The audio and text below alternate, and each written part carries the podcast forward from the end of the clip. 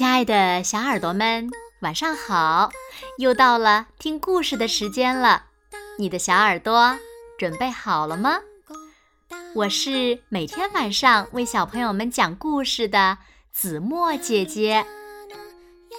春天来了，好多花呀都盛开了，那美丽的蝴蝶呢，便会在阳光下展开曼妙的身姿，翩翩起舞。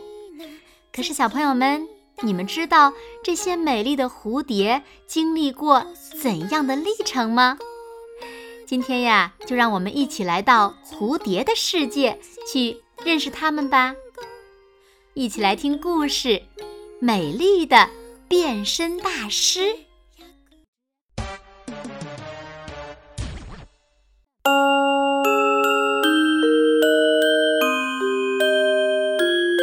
蝴蝶。喜欢聚集在美丽的花丛中，这里呀是它们采蜜、休息、婚配的好地方。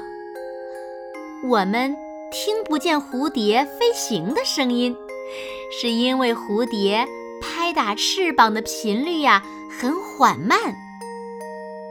蝴蝶的翅膀上覆盖着鳞片，当鳞片反射阳光时，翅膀。便会呈现出美丽的色彩。不同种类的蝴蝶，其翅膀的颜色和斑纹是绝对不一样的。蝴蝶也是靠着翅膀上的斑纹来辨认自己的同类。到了婚配的时候，它们呀会找到同类，然后呢飞到高空，开始奇妙的交配游戏。交配后的蝴蝶很快就开始产卵了。卵孵化成熟后，幼虫咬破卵壳，这时呢，钻出来的呀可不是小蝴蝶，而是毛毛虫。毛毛虫可是个大吃货，它们呀每天吃了睡，睡了吃。蝴蝶的幼虫很挑剔，它们只选择自己爱吃的植物，否则宁可饿死。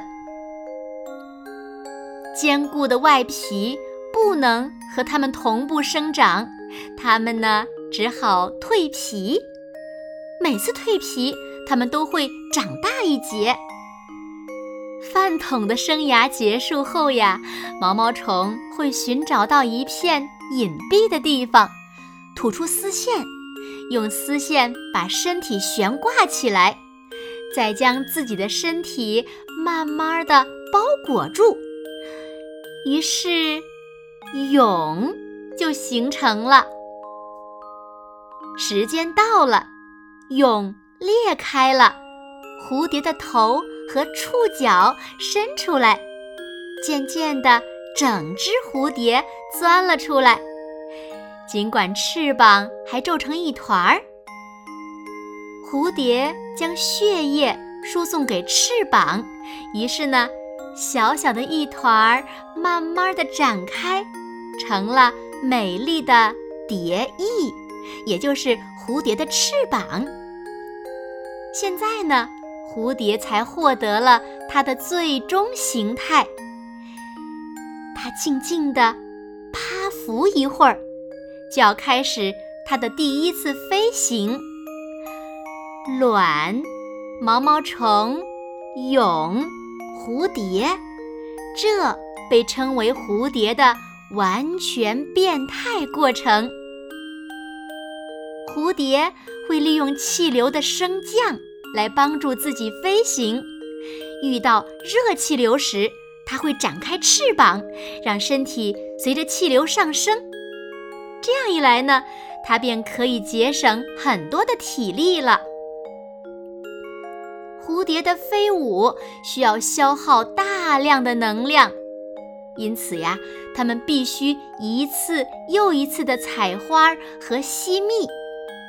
当花蜜被发现后，蝴蝶的口气便会伸展出来。冬天是困苦的，成年蝴蝶的生命走向了终点。但是呢，幼虫活了下来，它们从树上下来，钻进土里，等来年春天来临的时候呀，它们再羽化成蝶。好了，亲爱的小耳朵们，今天的故事呀，子墨就为大家讲到这里了。那小朋友们，蝴蝶的完全变态过程是什么呢？快快留言告诉子墨姐姐吧。好了，那今天就到这里了。明天晚上八点，子墨依然会在这里用一个好听的故事等你回来哦。你一定会回来的，对吗？